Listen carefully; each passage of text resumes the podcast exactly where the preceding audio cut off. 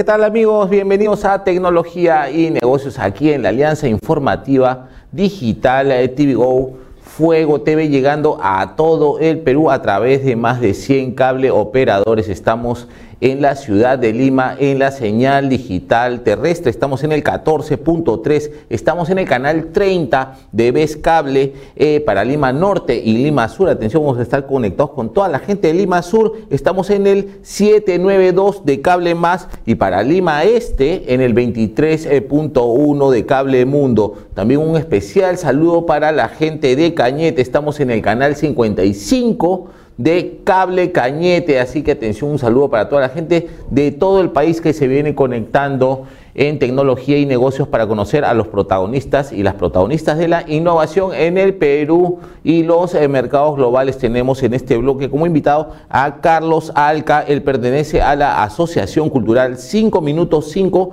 que está organizando y que inaugura el día de hoy el Festival de Cine Villa María del Triunfo Lima Sur 2022. Bienvenido Carlos Alca a Tecnología y Negocios. Hola José, muchas gracias por la invitación. Encantado de poder participar este, informando sobre esta actividad.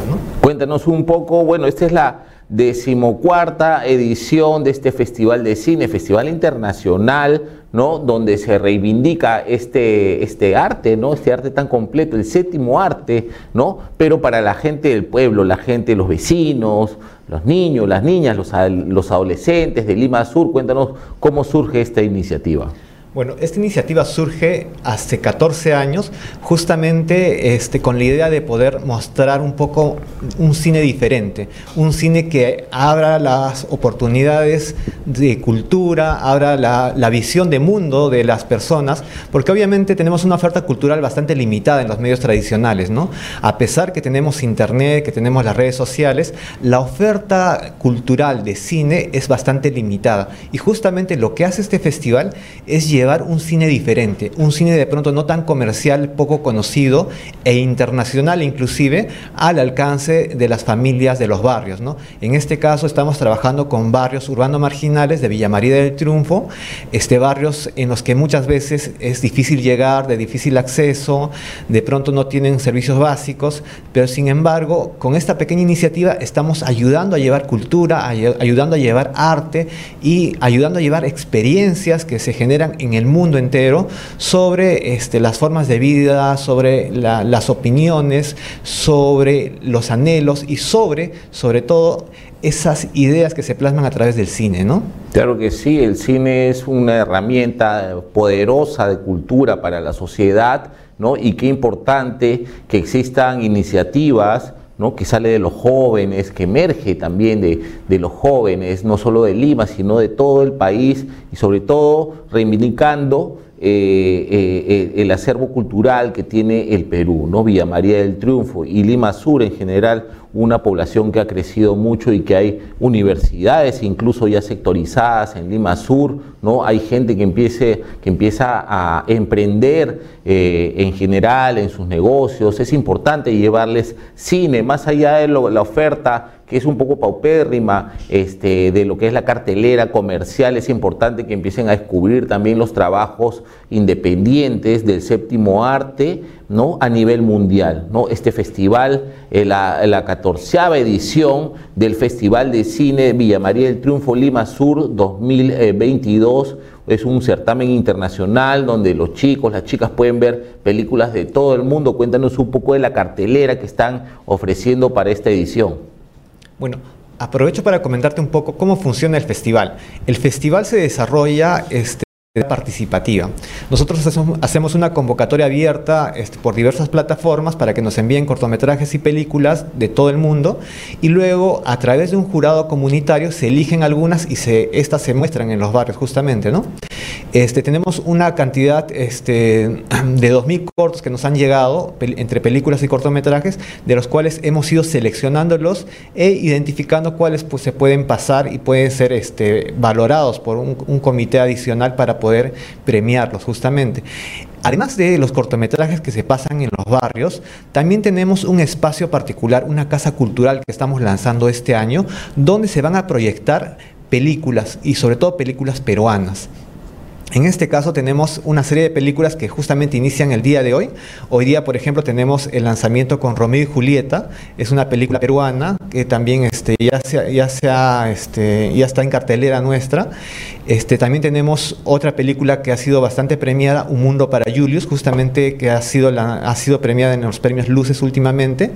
Este domingo 20 tenemos esta proyección y justamente tenemos un pequeño conversatorio, aprovechando que la directora nos va a visitar a este espacio, esta casa cultural nueva, para poder comentar con toda la población, con toda la gente que pueda asistir, sobre cómo se ha hecho la película, qué les ha parecido y bueno, y, todo, y todas las opiniones que puedan generarse a partir de esta, de esta proyección, ¿no? Claro que sí, justamente eh, quería que... Eh, eh, detalles un poco más, tienen una casa cultural, justo te iba a preguntar dónde se van a realizar las proyecciones, porque últimamente el tema de la pandemia ha llevado un poco el cine a, los espacios públicos, a los parques, ¿no? Entonces cuéntanos un poco la dinámica que van a realizar con este, con este festival. Sí, este, te cuento que hace 14 años este, ha iniciado este festival y ha iniciado en los barrios. Nosotros llevamos a través de pantallas, equipos de sonido y una adecuada ambientación la proyección en los mismos barrios. Sin embargo, como tú bien mencionas, a través, este, por, el, por culpa de la pandemia, hemos limitado este trabajo y después de dos años estamos volviendo a hacer este trabajo, volviendo a hacer las proyecciones en los barrios y además en esta casa cultural estamos haciendo proyecciones específicas de películas tipo largometrajes, tanto películas de ficción como películas documentales. Este, este espacio nuevo cultural está ubicado en la, avenida, en, el sector de José Gálvez, en la avenida Lima, a la altura del paradero 5 y medio al frente del mercado Ateca. Entonces, para toda la población que nos esté escuchando, que esté interesada en poder ver películas peruanas, cortometrajes, puede visitar este espacio cultural nuevo, ¿no? Qué interesante, felicitaciones. Eh, de antemano, ¿no? por el trabajo que vienen realizando, eh, la Asociación Cultural 5 Minutos 5, que eh, organiza el Festival de Cine Villa María del Triunfo Lima Sur 2022, que es del, del 17 al 26 de marzo, películas internacionales, películas peruanas galardonadas, Romeo y Julieta, ¿no? Es una película este, eh, eh, muy interesante, donde también participa el actor peruano Herbert Corimanya, que ha estado aquí también en tecnología y negocios en algún momento, ¿no? Así que qué mejor oportunidad de conocer el cine, de descubrir estas formas de, mundos imaginarios, pero que a la vez te permiten eh, ser más críticos cuestionar, ¿no? tener esa capacidad de cuestionamiento que de pronto no lo tenemos en el mundo actual, en, la sociedad actual, donde estamos eligiendo pues este mal a nuestros líderes políticos y eso es, por, es precisamente esa falta de capacidad crítica es, eh, es la muestra que no vemos buen cine, que no leemos buenos libros, que no vemos, que no vemos las noticias o nos creemos cualquier noticia en este mundo actual donde está la, la posverdad, la metaverdad, las fake news, ¿no? Este mundo eh, hiperconectado ¿no? Este, requiere de una mayor capacidad de estar más despiertos con el tema de, los conocimientos, ¿no? Y eso es lo que te da el arte, ¿no? Por eso desde Tecnología y Negocios y a través de Fuego TV para todo el Perú saludamos esta iniciativa cultural de la Asociación 5 Minutos 5 que organiza el Festival de Cine Villa María del Triunfo Lima Sur 2022. Ya es la eh, edición número 14, ¿no? Es algo importante sacar adelante año a año. ¿Quiénes son las, las instituciones que les han apoyado? ¿no? Entiendo que también forman parte de los estímulos económicos del Ministerio de Cultura, ¿no? Sería bueno que también puedas mencionar qué instituciones, empresas privadas los han este, apoyado para este evento. Te comento, justamente el festival, como te decía, es parte de una iniciativa particular. Somos un conjunto de personas que nos hemos vinculado al tema del arte, al, tema del cine. Este, todos somos voluntarios. Este, esto se gestiona con el apoyo de diferentes organizaciones a lo largo de estos años. Últimamente hemos estado con el apoyo de justamente del Ministerio de Cultura a través de estos fondos. También estamos con un apoyo de la Municipalidad de Lima. Estamos en coordinación con la red ROCA, la red de organizaciones culturales este, de Villa María del Triunfo este, y algunas organizaciones adicionales. Este, sin embargo, siempre estamos buscando nuevas nuevos aportes, queremos que esto continúe, que se siga desarrollando, que siga creciendo, queremos llegar a más barrios, a más gente y bueno, es un esfuerzo que tenemos que hacer este, de acá en adelante y por mucho tiempo más seguramente, ¿no? Claro que sí, el Festival de Cine de Villa María del Triunfo y Lima Sur 2020. Esto hay una casa cultural donde se van a realizar proyecciones, va a haber conversatorio, ¿no? Va a ser una oportunidad de descubrir eh, y revalorar el arte, ¿no? no solo peruano, sino el arte mundial, pero también eh, eh, pues dándole un valor agregado a toda la gente de Lima Sur, a toda nuestra juventud que necesita también tener estos espacios para que puedan desarrollar su arte, para que puedan conocer también, ¿no? Tiempo atrás era complicadísimo, por ejemplo, ver una película, conseguir un cassette, por ejemplo, de música, ¿no? Este, el mismo cine, ¿no? conseguir películas de cine era sumamente complicado, había que ir a Polvos Azules, por ejemplo, Pasaje 18, donde, donde uno podía conseguir este, eh, eh, eh, los, estrenos. pero de una manera pues, este, informal, pirata. ¿no? Entonces, para eso están los festivales, para que haya un punto de encuentro y donde pueda haber una convergencia, no solo de público, que requiere de, tener, eh, de, consumir arte, pero también de que los emprendedores de la cultura, del cine, puedan también mostrar su trabajo. ¿no? Y eso es sumamente valioso. Así que felicitaciones, Carlos, por el gran trajo que vienen realizando. Cuéntanos un poco de, los eh, eh, directores o películas que se van a mostrar peruanas, más allá de las consagradas, digamos, ¿no? Estaba mencionando Un Mundo para Julius, este, Romeo y Julieta, pero ¿qué hay de, los que emergen? ¿no? ¿Hay algún cineasta por ahí de la, de, la zona ¿no? que se puedan mencionar? Nosotros, como te decía, estamos recogiendo este, a través de una convocatoria diferentes cortometrajes y películas. Este, Estamos invitando a todos los cineastas de Lima, este, del Perú, para que puedan mm, presentar sus cortometrajes, sus películas. Hay algunos cortometrajes que sí son este, peruanos, que son interesantes, que justamente los vamos a mostrar. Este, sin embargo, como te decía, eh, por lo menos en las películas, son las películas que ya están saliendo, que están en cartelera, que de repente no han llegado a estos públicos, que también se están mostrando. Este, para comentarte que también se, se, están presentando otras películas, como por ejemplo Manco Capa, que es una película también premiada, este, El canto de las mariposas, que también es una película bastante simpática, que no ha tenido de repente la cobertura necesaria, sin embargo, va a llegar a la población de Villa María de Triunfo y a través de estas proyecciones.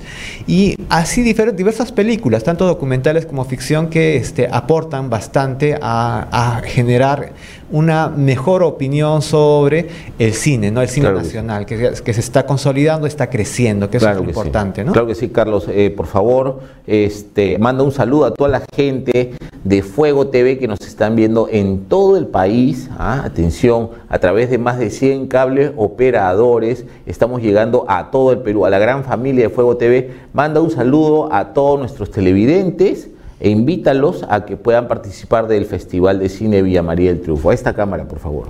Bueno, muchas gracias por la invitación, este, por el espacio.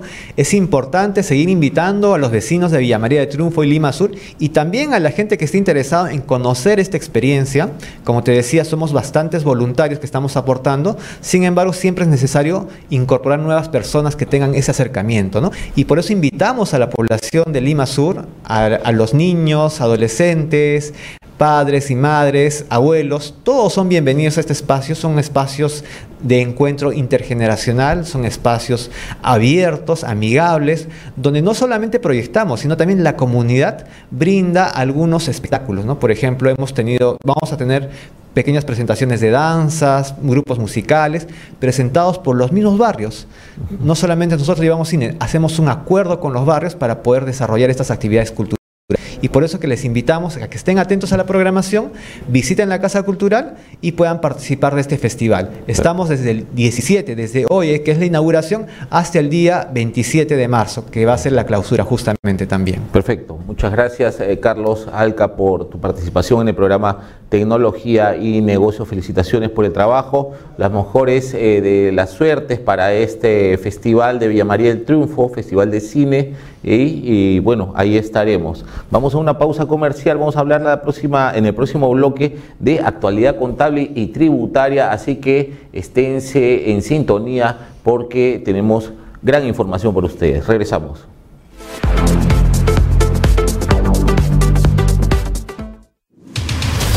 Refuerza su programación periodística con Rosa María Palacios desde Radio Santa Rosa, Luis Alfonso Morey desde Digital TV Go, Edwin Cabello desde el portal de investigación Lima Gris y Marcos y Fuentes desde Madrid con el micronoticiero La Encerrona en doble horario de lunes a viernes a las 8 de la mañana y a las 8 de la noche. El análisis más completo de lo que ocurre en el Perú y el mundo por fuego. Enciende tu vida.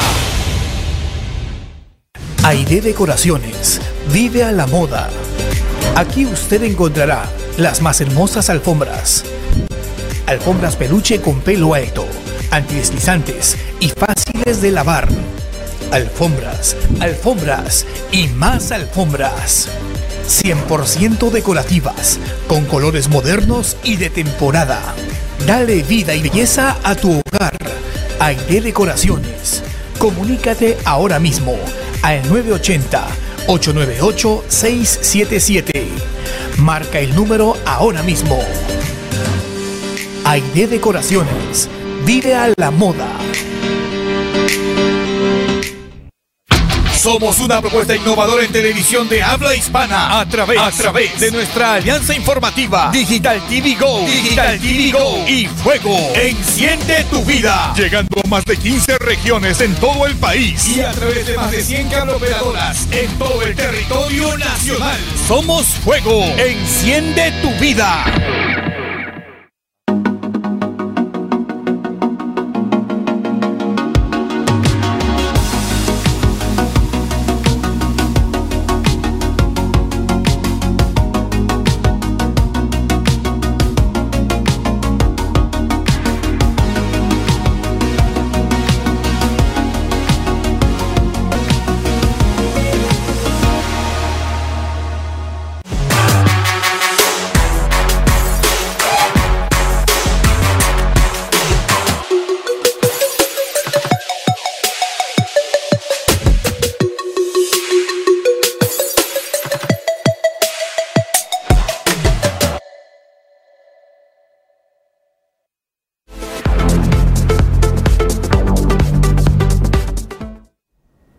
Estamos aquí en tecnología y negocios con los protagonistas de la innovación en el Perú y los eh, mercados globales. Estamos llegando a todo el Perú a través de más de 100 cable operadores. Estamos en el canal 30 de Vez Cable. Estamos para Lima Norte y Lima Sur en el 792 de Cable Más. Para Lima Este estamos en el 23.1 de Cable Mundo. Para la gente de Cañete, Cerro Azul Cañete y Huanco, a toda la gente de San Luis, San Vicente, estamos en el canal 55 de Cable Cañete. Y acá en la ciudad de Lima estamos en la señal digital abierta en el 14.3 Tecnología y Negocios con los protagonistas de la innovación en el Perú y los mercados globales. Nos acompaña en este bloque Juan Santibáñez, él es socio de BKR, Santibáñez Guarnici Asociados, una empresa importante, consultora en temas contables, tributarios, y vamos a hablar precisamente eso, de la actualidad contable y tributaria aquí en el Perú. Bienvenido Juan a Tecnología y Negocios, ¿cómo estás? José, gracias.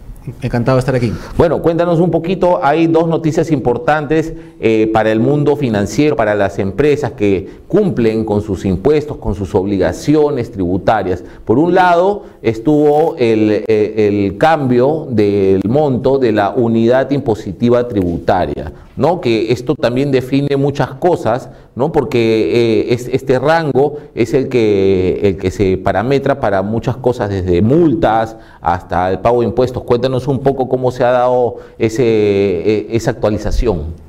Así es. Eh, este año la UIT eh, pasó de ser de 4.400 soles a 4.600 y esto, como bien dices, trae un impacto en las empresas. Por ejemplo, hay obligaciones formales cuando tus ventas superan un determinado número de UITs, ¿no? 2.300 UITs, por ejemplo, tenemos precios de transferencia. Un trabajo que hace 2.500 UITs, hay ahora una nueva norma de, una deducibilidad de gastos financieros con relación a la EBITDA que genera cada empresa. Tiene la obligatoriedad de tomar ese control y verificar que no haya un exceso. Para el caso de las personas naturales, tal vez sea un poco más, más sensible porque es más masivo. La, UIT, como debemos saber todos, eh, es un escudo tributario que tenemos las personas que emitimos recibos por honorarios o que estamos en una planilla. El escudo fiscal que tenemos por ley es 7 UITs. Eso quiere decir que este año 2022, al incrementarse la UIT a 4.600, el escudo fiscal que tenemos las personas naturales sube un poco más, consecuentemente la renta disminuye un poco y el impuesto también, ¿no? Como también menciona Juanjo, el tema de las multas, ¿no? También la UIT es un indicador para las multas, al incrementarse la UIT, también las multas van a sufrir un, pequeño incremento.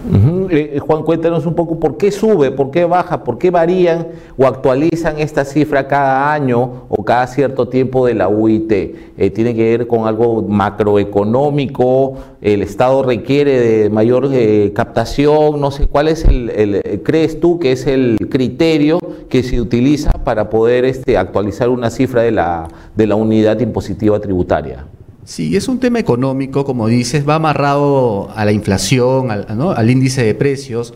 Por eso que el Ministerio de Economía y Finanzas cada, cada año es que, lo actualiza, ¿no? Eh, el, primer referente es ese, el índice de precios, la inflación, porque imagínense si la OIT no subiera, hace años era 3 mil soles, las multas también serían menores, y esto va de la mano, como les digo, con el poder adquisitivo de la gente y con, con la inflación. ¿no? Por eso que todos los años en diciembre hay que estar atentos porque los últimos días del mes de diciembre sale publicada la nueva la nueva, el nuevo valor de la UIT ¿no? para el año siguiente. Claro que sí, seguramente eh, a partir de, fin de año, ¿no? de diciembre del 2021, seguramente muchas empresas empiezan a requerir de, servicios contables, de un contador, actualizar, o a, veces tienen al contador ahí en la empresa, pero actualizar toda la data del año también requiere un, trabajo específico, ¿no? es arduo. ¿no? Y otro tema que tiene que ver con las obligaciones tributarias tiene que ver con el impuesto a la renta, ¿no? que me parece que todavía estamos en fecha. Cuéntanos un poco de las obligaciones que tienen las empresas del impuesto a la renta. Así es, Juanjo. El impuesto a la renta, eh, el cronograma de vencimientos 2021 empieza el próximo viernes, ¿no? creo que es 25 de marzo. Eh, es, en base al último dígito de RUC, esto empieza en el dígito 0, se va hasta el dígito 9, esto acaba la primera semana de abril más o menos. Es el mismo cronograma para empresas como para personas naturales que tienen que presentar su declaración del impuesto a la renta y, como bien dice, ¿no? las empresas, ahora que acaba diciembre, que acabó el año pasado, el año y, que tienen un, un área contable, necesitan de todas maneras algún asesoramiento, alguna ayuda, porque las normas tributarias prácticamente todos los años se están cambiando, están, siendo actualizadas. Es normal entonces que en esta época eh, empresas como la donde yo trabajo eh, seamos requeridos para, para asesorar, ayudar a, determinar correctamente los impuestos y no incurrir en faltas, en multas, que acaban siendo multas que perjudican a, finalmente a las empresas. ¿no? Estamos justo en, este, en ese proceso en estos días. Claro que sí, es un, un servicio muy requerido ¿no? A fines de verano ya las empresas tienen que poner en orden todos sus, sus, eh, cuadernos contables, sus estados financieros, ¿no? Y ese es un punto que quisiera que también eh, nos pueda mencionar eh, Juan Santibáñez, siendo también experto en temas tributarios, contables, y es el, tema de la auditoría, ¿no? Que tan importante se ha convertido ¿no? un servicio de auditoría, la presencia de una, de una entidad auditora eh, sobre todo en el esquema de gobierno, ¿no? ¿Cómo se, ha, ¿Cómo se ha empoderado el servicio de auditoría en estos tiempos de lucha contra la corrupción? Sí, muy, buena pregunta, Juanjo. La, auditoría, a mi entender, es importantísima para las empresas, ¿no? Tienes una, para decirlo fácil, tienes una mirada eh, desde afuera de un tercero, que, no está vinculado al negocio que te va a poder eh, corregir, ayudar para que tus, tus saldos contables y que los accionistas, los dueños de las empresas, sepan realmente cómo va su negocio, cómo, cómo, están valorados sus activos, cuántos pasivos tienen y que tengan la tranquilidad de que esa información es real, es correcta y va de la mano de alguna manera también con la parte tributaria, porque hay normas, si bien existen normas tributarias normas contables que van por caminos distintos, si bien hay diferencias, también hay coincidencias, ¿no? Digamos que conceptos que se repiten un poco, entonces es probable, es normal que cuando tú encuentras alguna desviación en principios de contabilidad, también existe esa desviación en temas tributarios, lo que nuevamente no podría llevar al contribuyente o a la empresa a una sanción además del control en sí mismo, ¿no? de, entender que las cosas se están trabajando de la manera como el empresario entiende que se están trabajando, ¿no? como el accionista, como el dueño, como el gerente del negocio de repente.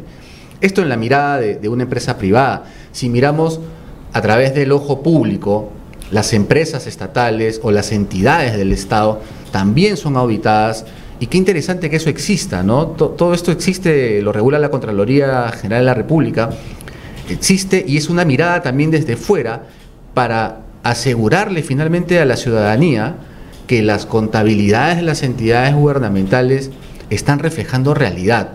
Y sí, como dices, ¿no? Tiene también alguna mirada a algún hecho que podría no estar realizándose de manera eh, acorde a la ley, podríamos encontrar indicios de cosas extrañas que ya seguramente en un nivel superior, hablando del Estado, la Contraloría tendría que, actuar, digamos. ¿no? Claro que sí. Por, ejemplo, aterrizándolo al, plano actual de la coyuntura política, la auditoría permitiría eh, eh, detectar, por ejemplo, este tipo de arreglos que se dan en licitaciones, por ejemplo, lo que se ha visto recientemente en el MTC, ¿no? los direccionamientos que se han estado realizando este, a, ciertas eh, constructoras hacia ciertas obras específicas, ¿la auditoría podría determinar, podría detectar ese tipo de anomalías? No directamente, porque recuerden que la auditoría finalmente es una auditoría contable y en el Estado es contable y presupuestaria, pero sí podemos encontrar indicios.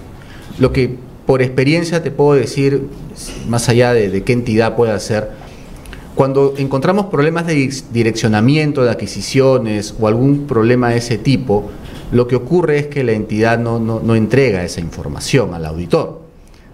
Y lo que hace el auditor finalmente en esos casos es básicamente reportar esa limitación a su trabajo para que luego el usuario de ese informe, que es la Contraloría en un, momento, el Congreso también, porque la auditoría de la cuenta finalmente llega a ser informada al Congreso de la República, puedan continuar o hacerle un seguimiento a ese tipo de observaciones o situaciones a través de los OSI. ¿no? Recordemos que todas las entidades públicas, gubernamentales, tienen un auditor interno, un, órgano de control institucional, es el nombre que las siglas de OSI, ¿no? que está, o sea, la Contraloría está. Entonces, este trabajo conjunto entre sociedades de auditoría y OSI eh, es buenísimo, ¿no? Eh, eh, debe, debe, o debería funcionar para justamente lo que tú mencionas, intentar detectar o minimizar situaciones irregulares, que vayan en contra, pues finalmente, de, todos los ciudadanos, porque es de nuestros impuestos que se crean las entidades gubernamentales, ¿no? Claro que sí, eh, es sumamente complejo este tema de la corrupción, ¿no? Pero de alguna u otra manera la auditoría y en específico el trabajo que viene haciendo la Contraloría, me parece, como estructura, como sistema dentro de todo el esquema político gubernamental, es valioso, ¿no? Y es por eso que también hay que darle su empoderamiento específico, ¿no? La Contraloría eventualmente este, eh, lanza licitaciones eh, de, auditoría, servicios de auditoría para auditar municipalidades, gobiernos regionales, ministerios, ¿no? La PCM, ¿no? Y estar viendo a detalle todo el tema de cómo ha sido el movimiento de los estados financieros de estas instituciones. ¿no? Es muy importante y es, eh, eh, eh, hay que valorar ¿no? la presencia, la existencia de una entidad como la Contraloría, ¿no? y que sea rígido como lo que, lo que está haciendo últimamente el Contralor, que también está un poco metiéndose en el pleito político ahí, este, viendo ¿no? tratando de transparentar ¿no? los procesos, ¿no? que es muy importante. En el mundo, ¿no? Eh, cuéntanos, eh, Juan, sabiendo que la firma eh, tu firma es internacional, ¿no? ¿Cuál es la tendencia en la auditoría? Los niveles de corrupción se atacan también a través de servicios de auditoría, ¿cómo es el, eh, el estado actual a nivel mundial? Con los servicios de auditoría se han, se han este, eh, diversificado, se han modernizado, ten en cuenta que ahora están las criptomonedas, está el blockchain, ¿no? este, que también es como los precios de transferencia, entiendo, ¿no? puede ser el uso de las criptomonedas eh, dentro de, como dinero de estado financiero, no sé, cuéntanos un poco de la tendencia mundial que se viene dando con los servicios de auditoría. Sí, el, la auditoría, como toda rama o especialidad, se, va modernizando y se va actualizando.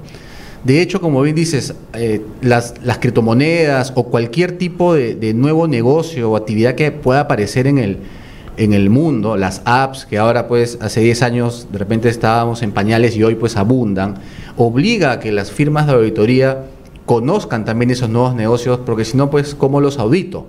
¿no? La tendencia es esa a empaparse, a aprender nuevos negocios para poder efectuar eh, adecuadamente estas revisiones a través de software de auditoría, a través de ya engancharse directamente al sistema contable del cliente, eso pasa mucho, pasa acá en Perú también, pasa también bastante afuera, donde tienes acceso a, ya a los libros contables directamente de la entidad que está auditada eso le da más elementos y más facilidades al auditor para hacer un, mejor trabajo, siempre con el primer objetivo, Juanjo, de expresar una opinión sobre razonabilidad de, contabilidad, ¿no? razonabilidad de utilidades, razonabilidad de ganancias, pero no deja de tener esa mirada, al menos inicial, de cualquier indicio de actividad eh, extraña, irregular, por decirlo de alguna forma, ¿no? que sirve de punto de partida para una evaluación posterior no, quiero que se confunda algo que a veces la gente siempre piensa, ¿no? Ven al auditor como el policía. Auditoría, viene el policía a, observar. En realidad, por norma de auditoría, por norma técnica, el auditor externo contable no está obligado a encontrar el fraude, porque parte de la premisa de que, de que digamos, la, la empresa trabaja de buena fe, para decirlo en palabras fáciles, ¿no? Eso no quiere decir que si el auditor encuentra algún indicio, eh, no deba reportarlo, tiene que hacerlo, ¿no? Y es un buen punto de partida para lo que para lo que luego otra instancia dentro de la empresa, si es una empresa privada que, encuentra algo raro, vea cómo lo soluciona, o si el Estado, ¿no? la Contraloría, etcétera, y ahí sí el tema es sensible, porque aprovechando la pregunta de, de renta que me haces hace un momento y los impuestos, mira que había un crecimiento en la recaudación de impuestos del 21 con relación al 20, sin embargo, la informalidad sigue creciendo y, la actitud de la población sobre los impuestos o sobre SUNAT siempre es distante, ¿no? Y dicen, ¿para qué voy a pagar impuestos? Es lo que normalmente te puede decir a un, informal o una persona que, a veces no quiere tributar. ¿Para qué voy a pagar impuestos si mira luego qué hacen con el dinero? ¿no? Y viene la corrupción que hablabas y, lo que vemos todos, ¿no? Ya a veces ver los programas dominicales esto da, uno se pone a llorar a veces de lo que, lo que encuentra, ¿no? Es importante eso, que, que, yo, que tú, que todos veamos que nuestros impuestos son bien, eh, son bien usados, ¿no? Y, de esa manera, estoy seguro que, que el contribuyente, pues, como es en Europa, por ejemplo, primer mundo, paga impuestos y tiene pues hospitales de calidad, educación de calidad.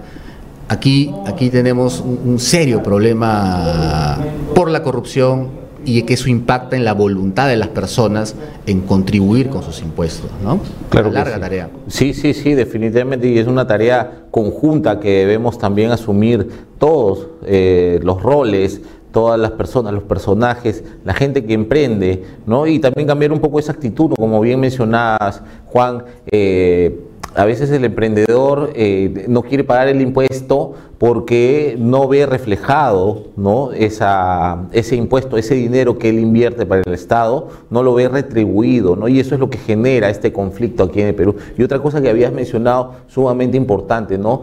cómo la tecnología ha permitido transparentar la información. ¿no? Me, ha, ha constado, porque yo también en algún momento he apoyado eh, grupos de, auditoría ¿no? en su, en su eh, acción y veo que muchas veces hasta son saboteados, ¿no? A veces llega, como tú bien dices, eh, llega el auditor y parece el policía y el área contable es este, o, es el enemigo y el área contable es la víctima, ¿no? Entonces te empiezan a ocultar información, no te quieren dar la información, te la aguantan, ¿no? Entonces hay muchas cosas que eso, la tecnología permite transparentarlo y tenerlo ahí a disponibilidad, ¿no? En tiempo real, para eso sirven pues estas nuevas tecnologías como el blockchain, ¿no? Que permiten eh, eh, eh, almacenar, ¿no? En bloques toda la información, ¿no? Y, y que sería espectacular que podamos a través de la tecnología blockchain, por ejemplo, tener todo el sistema tributario en línea a disposición de cualquier persona según accesos, ¿no?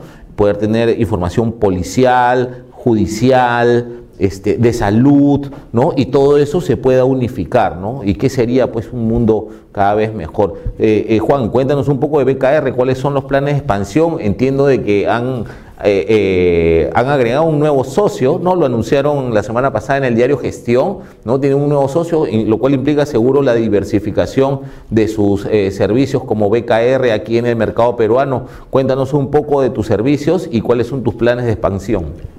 Gracias, Juanjo, por, la pregunta. Sí, eh, eh, hemos incorporado un nuevo socio, Eduardo Lais, eh, contador público también. Está liderando ahora el área de consultoría de negocios. ¿Qué estamos buscando con esto? Nosotros, además de las unidades de negocio de auditoría financiera, el área tributaria, ¿no? los impuestos, el, outsourcing contable y de planillas que tenemos, como, diga, como digamos, principales líneas de negocio, estamos apostando ahora a generar, a crear una unidad de negocio social, lo que es la consultoría más pura, más dura, digamos, ¿no? Normas internacionales de contabilidad, su aplicación, procesos dentro de las empresas, evaluar riesgos, evaluar controles dentro de las empresas, ayudar al empresario a, a definirlos, a implementarlos. Hemos visto que en el mercado existe esa necesidad y es por eso que hemos visto conveniente generar una, unidad de negocio que se dedique a ello y, qué mejor que Eduardo para que lidere esa, esa unidad, Juanjo. excelente, Juan Santibáñez, socio principal de BKR Santibáñez, es una firma consultora especialista en temas tributarios, contables, ¿no? y también de auditoría, ¿no? que es un tema también que se pone con mucha fuerza ¿no? para poder este, salvaguardar también que las empresas se alineen, se, eh, eh, se formalicen, ¿no? y que también se inserte una cultura tributaria en el país que permita que toda la gente entienda de que sus impuestos van a ir a buen recaudo ¿no? y que se les va a retribuir ¿no? y que el Estado les va a retribuir de alguna manera ese sacrificio, estos impuestos, estas obligaciones que hay que este, cumplir todos los años. Así que atención empresas, se viene, eh, hay que entregar el impuesto a la renta, hay que declarar, ¿no? Así que atención los contadores y para los que necesiten eh, eh, servicios contables en general, BKR es una empresa, firma consultora garantizada por tecnología y negocios y Fuego TV. ¿Cuál es la página web, Juan? Gracias, Juanjo. Estamos en www.gruposantibanes.com y también eh, nos pueden encontrar en redes sociales, en Facebook y en LinkedIn como BKR Santibáñez. Encantados de, poder ayudarlos. Excelente, excelente, Juan. Muchas gracias por tu participación aquí en el programa de Tecnología y Negocios y los mejores deseos de éxito en esta campaña 2022, ¿no? en la diversificación de sus negocios, en sus planes de expansión y bueno, este programa, las puertas abiertas para comunicar todo lo que ustedes quieran. Excelente, Juanjo. Muchas gracias. Bien, muchas gracias, eh, Juan. Regresamos después de una pausa comercial y volvemos con más tecnología y negocios aquí en Fuego TV.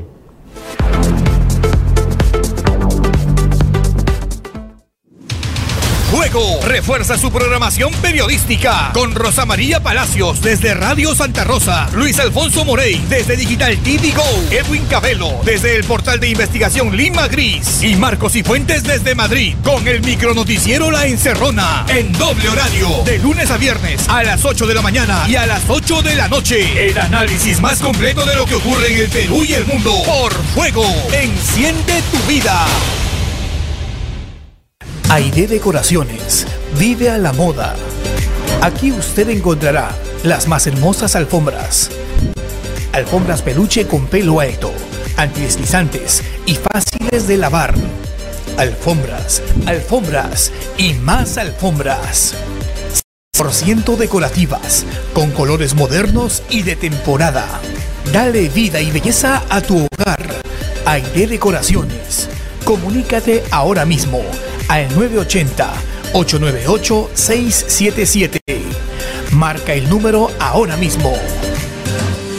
Aide Decoraciones. Vive a la moda. Somos una propuesta innovadora en televisión de habla hispana a través, a través de nuestra alianza informativa Digital TV Go, Digital TV Go y Fuego. Enciende tu vida. Llegando a más de 15 regiones en todo el país y a través de más de 100 cableoperadoras en todo el territorio nacional. Somos Fuego. Enciende tu vida.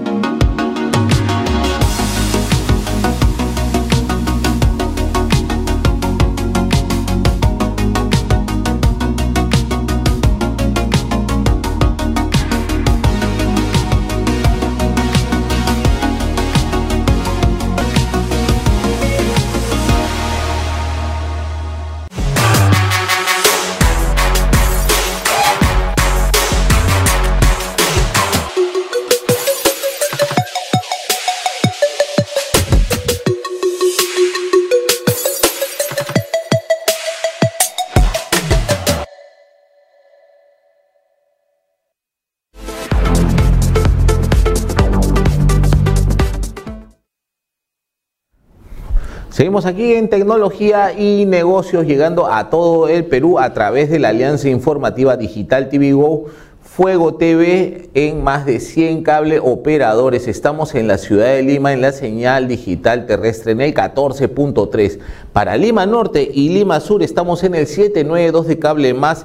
Para Lima Este estamos en el 23 punto uno de Cable Mundo, estamos en el canal 30 de Ves Cable. Y para toda mi gente de Cañete, estamos en Cable Cañete en el canal 55. Saludos a la gente de Cerro Azul, Iguanco, San Vicente, San Luis, Calango, ah, tanta gente maravillosa que se conecta eh, a través de Fuego TV y que conoce a los protagonistas de la innovación en el Perú y los mercados globales aquí en tecnología y negocios. Estamos con el periodista de Digital TV Go, David Flores Heredia. Él es especialista en temas internacionales y de economía y vamos a estar hablando del panorama económico internacional que se viene dando en estos últimos días. Eh, bienvenido David a Tecnología y Negocios. ¿Cómo estás? Muchas gracias Juan José. Un saludo a todos los teleaudientes. Bien, muchas gracias por participar, ¿no? Y porque hay noticias interesantes, ¿no? ¿Cuál es la primera noticia que nos vas a compartir eh, en esta edición? Bueno, primero deseamos como todos que la guerra ya entre Rusia y Ucrania termine. Eh, pero fuera de ello, ha ocurrido un brote muy preocupante. Esta es la variable Omicron DA2. Eh, la particularidad que tiene y que bueno, nosotros habíamos pensado, o en realidad lo que se está proponiendo como retirar el uso de las mascarillas, ampliar los aforos dentro de los locales, y todo puede verse eh, muy golpeado en pocas semanas o quizás en un par de meses. ¿Por qué? Porque esta variable es muy contagiosa el doble que el anterior Omicron que acabamos de, sufrir, ¿no? de diciembre-enero. Eh, tiene esta particularidad que es realmente veloz, el contagio es muy veloz, si bien no es tan mortal, eh, en teoría, el problema es que te puede colapsar el sistema de salud rapidísimo. Incluso se dieron casos, eh, habían 35, luego 100 y al otro día habían 2.000. Esta, este contagio está alrededor de 3.200 por día, 3.200 personas. Si observamos bien el primer caso, eh, perdón, la primera fase en Wuhan, era, los picos eran de 3.000, ahora estamos hablando de 3.200. Ello puede ser un gran problema eh, para el sistema de salud. Entonces hablamos de un tema estructural, un tema de respuesta, una necesidad de una concatenación de actores para poder hacer frente a esta, a, este, esta nueva amenaza. Ojalá estemos preparados, se estén tomando las medidas, porque va a golpear. Claro que sí, que eh, lamentable noticia que nos alerta también, ¿no? Porque bien mencionabas, este, eh, David, ¿no? Para la gente los países que estén preparados, ¿no? pero el Perú nunca esté preparado para nada, ¿no? Para nada, ¿no? nunca tenemos plan de contingencia, todos los años tenemos el problema de los huaicos y ocurren las mismas cosas. Esta semana hemos visto un deslizamiento fatal, ¿no? Y, y, donde también vemos la informalidad graficada en el tema urbano, ¿no? Urbanístico, ¿no? Lo cual también es lamentable. Entonces, es, es, una noticia eh, para tomarla con mucha atención, porque es lo que está ocurriendo, eh, esa noticia ha salido en las últimas horas, ¿no? Ya hay un confinamiento en Hong Kong, en, algunas partes de China, algunas ciudades de China, por el rebrote ¿no? de esta pandemia del COVID-19, ¿no? Lo cual seguramente se va a ver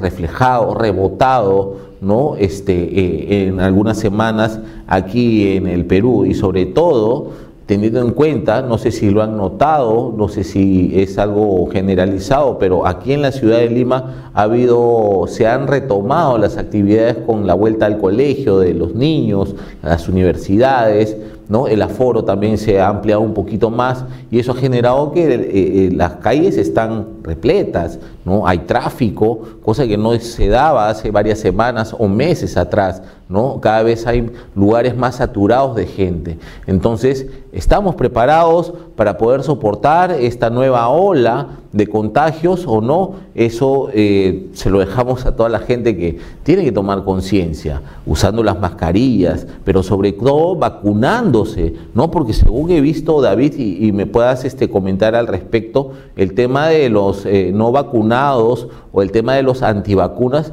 también se ha vuelto un problema muy serio en, este, en el mundo actual.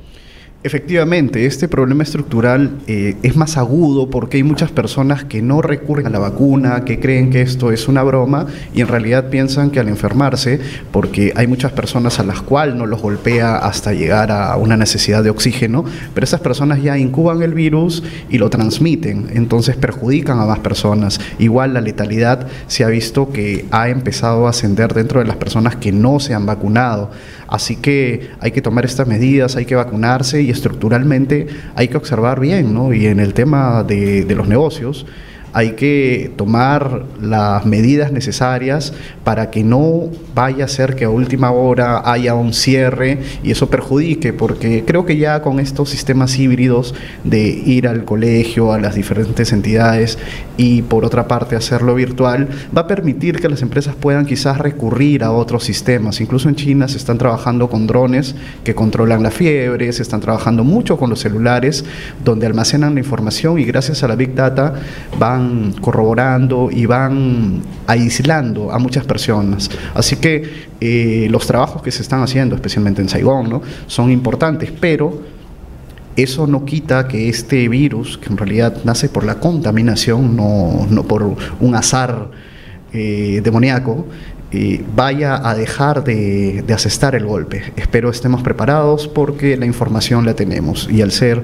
un mundo globalizado, no es extraño que incluso las enfermedades también estén sumamente globalizadas. Claro que sí. Y bueno, pasamos de una potencia como China a la otra potencia también eh, mundial que es eh, eh, Estados Unidos. Cuéntanos un poco lo que eh, ha ocurrido en Estados Unidos en las últimas horas.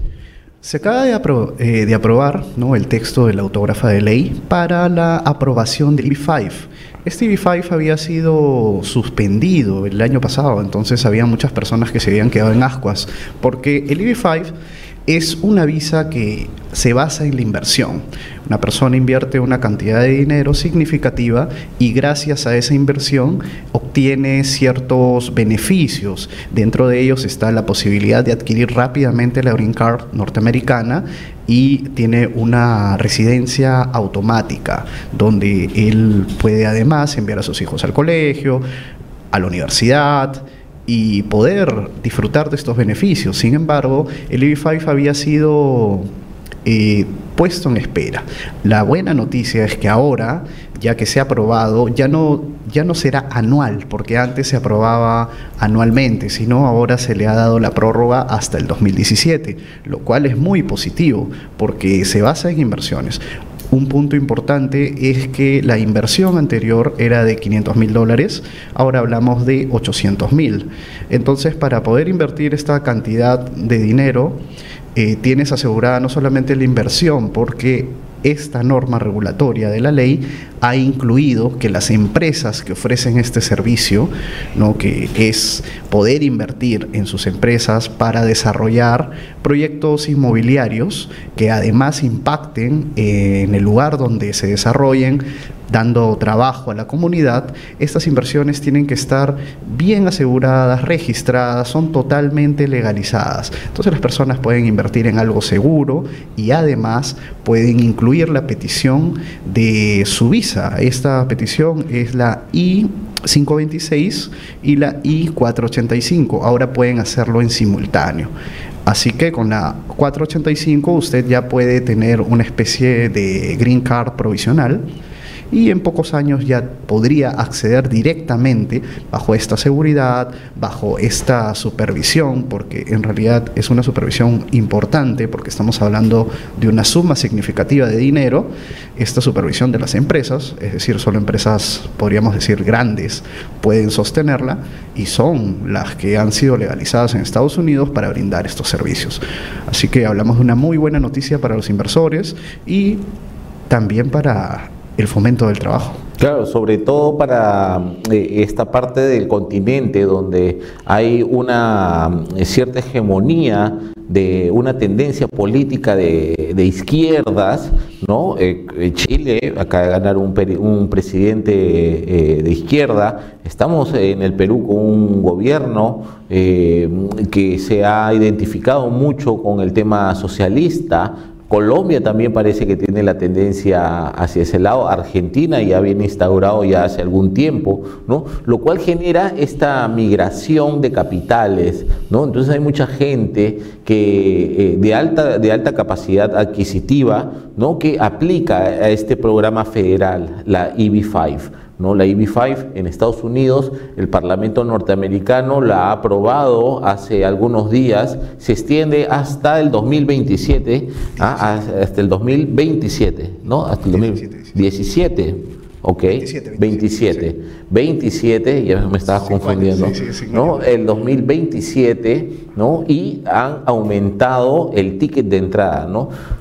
A saber, si había un empresario que tenía 500 mil dólares para invertir en Estados Unidos, ¿no? ahora lo han subido a 800 mil. ¿no? Ojo, esta parte de la región está sumamente interesada porque hay altos inversionistas que están dispuestos no solo para salvaguardar su dinero, sino también para poner eh, eh, a buen recaudo su familia, porque esto también te permite aplicar a la residencia americana ¿no? Para, para, el inversionista y para sus familiares cercanos. ¿no? Entonces la gente eh, ve pues, a sus hijos ya que pueden estudiar en las universidades. Ojo, ¿no? y eso es lo que he leído también según Bloomberg, eh, eh, los, los hijos de los inversionistas aplican a las universidades pero con tarifas de americano, ¿no? no es como si fuera un estudiante internacional que ya las, los costos se, se, aumentan, se, se, incrementan, ¿no? Entonces es una oportunidad sumamente interesante y que en esta parte de la región,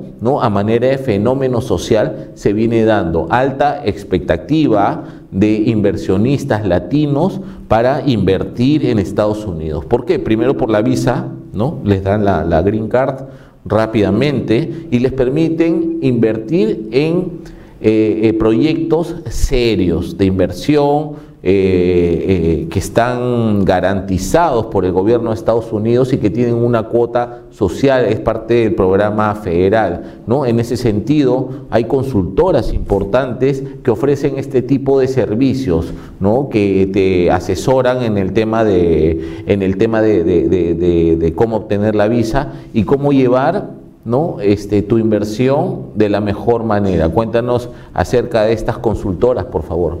Sí, casualmente estas consultoras son muy importantes porque son empresas reguladas, entonces tienen que tener una regulación, una regulación más, eh, más importante, más al día, incluso deben eh, tener un fondo de capital importante de ellas mismas para que puedan solidificar y mostrarse ¿no? como son y poder recibir estas inversiones, porque estamos hablando de inversiones de capital considerable. Lo bueno es que son inversiones dentro de empresas que te brindan un servicio inmobiliario gigante, son construcciones inmensas, no son una construcción de un edificio pequeño, sino son conjuntos habitacionales que además incluyen diversos servicios, están cerca de universidades y ello es una seguridad en la inversión. Además, eh, como bien comentaste, la seguridad de tener estos beneficios como un ciudadano norteamericano, es invaluable, porque bien lo has dicho, además del seguro, además de los impuestos, además de la educación, tú vas a poder gozar de todo ello como un ciudadano norteamericano, o sea, con una tarifa reducida, es como entrar a una escuela pública, lógicamente allá con unos estándares de calidad increíbles. Claro que sí. ¿no? Importante información que nos eh, trae David Flores Heredia, nuestro periodista especializado en temas de economía e internacionales de Digital TV Go, ¿no? y que viene a este, actualizarnos con esta noticia, ¿no? Por un lado el tema de China, el rebrote que se ha dado en los últimos días y el tema de la migración de capitales de inversionistas latinos hacia Estados Unidos, ¿no? Eso es muy importante a tomar en cuenta, ¿no? Y vamos a estar eh, siguiendo y dándoles más detalles al respecto de cómo es, eh, cómo es la evolución de esta, de esta tendencia, ¿no? Entonces, el tema de la presencia de los gobiernos de izquierda están ocasionando un movimiento interesante de inversionistas eh, para sacar su dinero o salvaguardar sus ahorros bancarios y llevarlos a Estados Unidos a través de inversiones eh, eh, validadas por el gobierno de Estados Unidos con garantía de que son inversiones serias, transparentes, con alta capacidad de retorno, eso sí, pero también les da la oportunidad de que se les dé la visa de residencia americana para el inversionista y para su familia. ¿no? Qué excelente eh, información ¿no? Y, bueno, ojalá que le sirva de utilidad para algún interesado aquí en el mercado peruano. ¿Te parece, David? Sí, y un tema interesante también es que tu inversión no solamente eh, este monto, estos 800 mil, además de generarte rentabilidad, al culminar el proyecto, que usualmente es de cinco años, y por ello es la gran noticia de que esta visa se haya ampliado ¿no? hasta el 2027, son cinco años de seguridad donde además de los papeles que presentas para las visas, están asegurados, está tu inversión. Además de recibir un dinero, todo tu capital regresa a ti. Claro que sí. Muchas gracias, eh, David, por tu participación en el programa Tecnología y Negocios. Bueno, y con esto nos vamos no sin antes mencionar que estamos en el canal 30 de Best Cable, estamos en el canal 792 de Cable Más para Lima Norte y Lima Sur. Para Lima Este estamos en el 23.1 de Cable Mundo y para toda la gente de Cañete estamos en Cable Cañete en el canal 55. Aquí en la ciudad de Lima estamos en la señal digital terrestre en el 14.3. Un saludo para toda la gente de todo el país que se da cita para conocer a los protagonistas de la innovación en el Perú y el mundo aquí en tecnología y negocios. Muchas gracias, nos vemos Dios mediante en la próxima edición a través de Fuego TV y Digital TV.